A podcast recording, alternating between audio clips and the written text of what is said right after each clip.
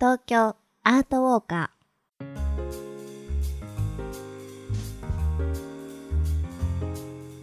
皆さんこんにちは。ナビゲーターの安原もゆるです。そしてお相手はエマちゃんです。よろしくお願いいたします。この番組は街角アートの音声ガイドをコンセプトにさんびゃくろくじゅうろくにちの東京アート巡りの著者である安原もゆるさんがパブリックアートを解説し、その魅力をお届けしていきます。早速ですが、今回ガイドしてくれる街角アートは何ですか？はい、今回の街角アートは神田淡路町のワイルドシングス地形の魔力です。はい、羽のようなオブジェですね。最近知ってますか？あの最近でもないんですけど、さん、よねんまえからあの壁に書いてある羽をインスタ女子たちがあ背に、それでそこの真ん中に立って、自分があの、うんまあ、天使のようにそうそうインスタ映えするようなのを撮るっていうのがあるんですね。うん、できそうですね。うん、天使映えある。あ、それあできるかもしれない。この作品のこの作品のまんまんやって、うん、異常に体に比べて羽がでかいけど。遠近法で。あ、ティンカーベルというわけにはいかないな。はい。はい。これはどんな作品なんでしょうか？はいはい、見ての通り羽状のもので、はいえー、構成されているので、うん、天使の羽にも見えますし、うん、今年の干支の白うさぎの巨大な耳にも見えますね。うん、これ左右対称ですか？違いますね。あ、ええ、違うんだ、うん、あ、シンメトリーだと思います。一見シン、あの、ね、シンメトリーに、シンメトリーに見えますけど、多分違うと思います。はい、まあ、作品を見て、まあ、ど, どう見えるかというその辺の解釈は、はい、もちろんその押し付けるもんじゃないので、うんまあ、その人それぞれの自由に、えー、受け止めればいいというふうに思ってますので、はいまあ、いろいろな見方があるというのは当然で、うんうんうんえー、アーティストもまあそれを望んでるんだと思います。そうですね、はい、はい、ありがとうございます。はい、ではまずこのワイルドシングスがどこにあるのか改めて説明します。淡路町にある複合施設ワテラスのエントランスにあります。最寄り駅は東京メトロ千代田線新お茶の水駅からとほにふん、東京メトロ丸の内線淡路町駅よりとほにふん、さらに都営新宿線小川町駅よりとほにふんとさんろせんの駅地下で非常にアクセスしやすいですね。ワテラスというのはあの、まあ、カタカナで表記するんですけど、はい、ワテラスは千代田区立淡路小学校跡地の、まあ、再開発事業として誕生したまあ、複合施設なんですね。うん、小学校があったんですね。 元, 元小学校だったんですね。うん、それであの和テラスっていうのはみっつの和が、まあ、コンセプトなんですけど、はい、平和の和と、はい、車輪の輪と書く輪ね、和輪っかの和ですね。うん、それと環状線の環というか、はいはい、あ玉木とも読むかな、うん、そのみっつの和っていうのがコンセプトらしいです。はい、はい、ありがとうございます。はい、えー、ではこのワイルドシングスについて詳しい解説をお願いいたします。はい、はい、まあ地面からですねニョキニョキっと生えているというふうに見えると思うんですけど、はいまあ、この巨大なアート、まあ、先ほど言いましたように、えー、天使の羽のようにも見えますし、うん、ちょっとと違った見方ではあの推進力を生むですねプロペラというような、はいはい、その機能美といったものも感じ取れるんではないかなというふうに思うんですね。うんうん、であのこの作品はですね作家河野池智子さん、女性ですけど、はい、が作られたもので、うんコンセプトが難しいんですけど、場所や天候を巻き込んだ屋外でのその場所固有性を重視する作品なんですけど、うんまあ、それをテーマとして各地で展開している作品が多いです、うん、あのちょっと専門用語でいくと、うん、サイトスペシフィックな作品という言い方をしていますね、うんうん、はい。それで副題に地形の魔力というふうに書いてあるんですけど、副題が、はい、英語表記のマジックオフランドスケープというようなことがヒントになるような気がしますけど、うん、正確なところどういう魔力なのかっていうのはちょっと私はまだ分かりません、うん、はい、確かにこの唐突に地面から生えてきたようなアートなので、うんうん、も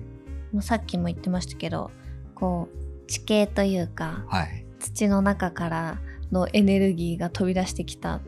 ていうような感じにも見えますし、そうですね、うん、えーまあ、そ, それを魔力と呼んでもマジックと呼んでもいいのかもしれないですね、うん、力強い作品ですね。そうそ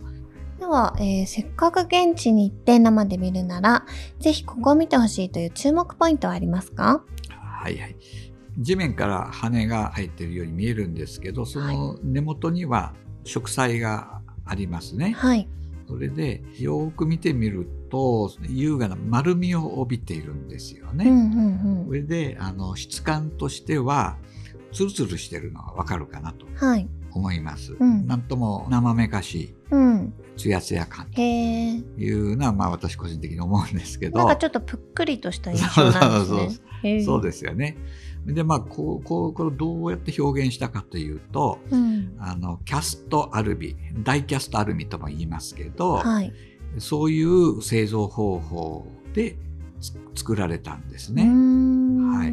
い。で、まあ、あのこのアーティストの方の事務所に、あ、河野池さんですけど、うん、の事務所に確認したところ、結局 こ, こういうそのアーティストの思う描くような作品に仕上げるためには、うん、いろんなそのプロフェッショナルの協力があって、はいはい、できたということで、うん、ぜひその日の子スタジオとかですね、はいはい、三和田島といった制作会社、はい、製造会社ですか、うん、も紹介しておいてあげてくださいということで、うん、えーまあ、その協力があってこそ完成したものですというふうにお聞きしました。日の子スタジオ、ね、日の子スタジオあるいは三和田島と。でもあれですよね、アーティストの方もいろいろな作り方がある中で、まあ、もしかしたらこの作品はもうちょっと簡単に別の方法でも作れるかもしれないけど、うん、こういったやっぱりあえて挑戦的に、そうですよね、うん、ただ河野池さんがイメージするものに仕上げるためには、うん、この、こう、このプロフェッショナルの、うん、でやっぱり実現してほしいと思ったんじゃないでしょうかね、うん、しかもパブリックアートって、うんね、あの雨風にさらされて、そうそう、美術品としてはとても、ね、そう、ここ特にあの大変な環境で屋外なのでね、うんうんうんうん、丈夫じゃないと、そう、そう思うと面白いですね。はい、はい、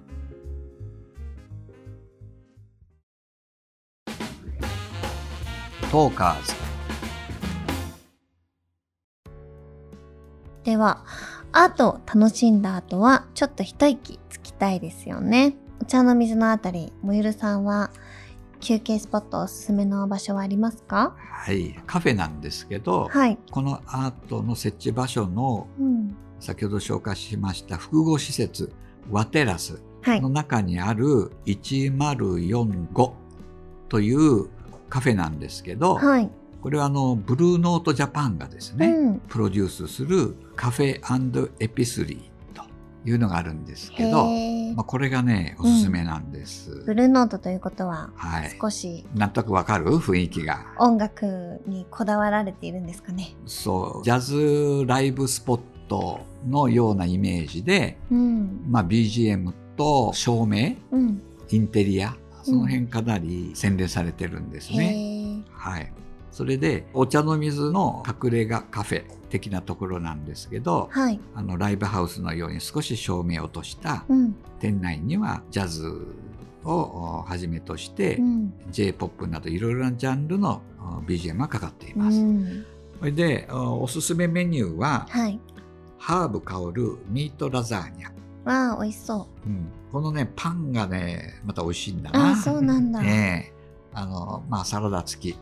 まあ、私はまああんまりサラダ食べる派ではないんですけど食べてください、まあ、ついてくるんでしょうがないんですけど、うん、健康のためにあの、まあ、ラザーニャ美味しいんですけどパンも美味しかったなと、ね、パンが美味しいご飯屋さん あ, あの、まあ、丸いパンで ね, ねあのちょっとあったかいんですよ、うんうんうん、そうそう、店内は本当にもうリラックスできる、うん、あの素晴らしいお店ですので、うん、あのおすすめなんです、うん、はい。ということで、えーはい、エマさんのおすすめをお願いいたします、はい。えー、私はですねちょっと新お茶の水とは若干遠いのかもしれないんですけど、はい、あのボンディというカレー屋さんですね。あの一番近いのが神保町駅。あ、ね、神保町はなんかあの、うん、カレーのそうカレー屋さんがね多いんですよね、うん、の一説によると本を片手に食べやすいご飯がカレーだった。あ、カレーで汚れないかな本がでも私ボンディ初めて食べた時にもうすごい感動して、うん、あの美味しいね。ね、じゃがいもが別添えでついてあって、うん、じゃがいもが有名でね。そうですね、うん、あれ、あれをバターでね食べて、はい、でカレーとすっごい美味しく、まあ今また行きたくなりました。辛いの大丈夫なの？エマさんは。でも私あんまり辛いの得意じゃないんですけど、うんうん、そんなに辛みもなく、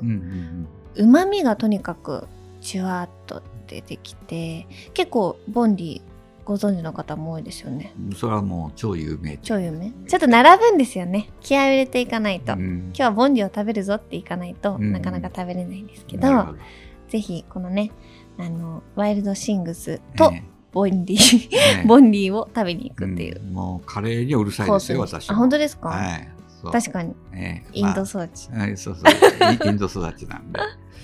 まあそれを置いといて、はい、はい、ありがとうございます、はい、はい。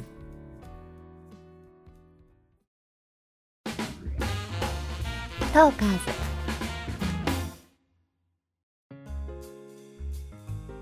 というわけでそろそろお時間です。このワイルドシングス、ね、さっき羽のような撮り方もあり、うんうん、ただ眺めるだけもあり、そうですね、どのような作品なのか思いを馳せるのもいいですね、はい、うん、まあ、そういうことで最寄り駅がまあ新お茶の水駅っていうことだと思うんですけど、はい、そこから降りてですね、あのこのソラシティっていう施設があるんですけど、それを通ってワイルドシングスを見に行くんですけど、はい、その途中にですねたまたま見つけたんですけど、うん、ギャラリー蔵という、うんうん、さんがい建ての蔵を使ったギャラリーがあってですね、はいはい、これはねなかなか立ち寄る価値ありですよ。白壁の蔵ですけど、はい、うん、それを利用した、ね、ギャラリーなんですね。へ、ね、これはあの月ごとに何か展示が変わっていたりするんですかね。えー、月ごとかどうかわからないんですけど、うん、あの私が立ち寄った時はたまたまの書をの展覧会をやってました。あ、えー、あ、今あの調べたところレンタルスペースでもあるみたいなので、うん、えー、いろんな作家さんが使ってるかもしれないですね。そうそうそう、うん、素敵、はい、はい、ありがとうございます。えー、番組では質問やご要望をお待ちしています。私の街のこのアートが気になるとか、この街を取り上げてなど、番組概要欄のフォームから、またはハッシュタグ東京アートウォーカーでツイートしてください。私のエマちゃんアカウントにご感想ご要望をお寄せいただいても結構です。この番組で取り上げたアートは本日のワイルドシングスを含めて、私の著書さんびゃくろくじゅうろくにちの東京アート巡りでも詳しく紹介しておりますので、ぜひ番組と一緒にお楽しみください。はい、次週またお会いいたしましょう。さようなら。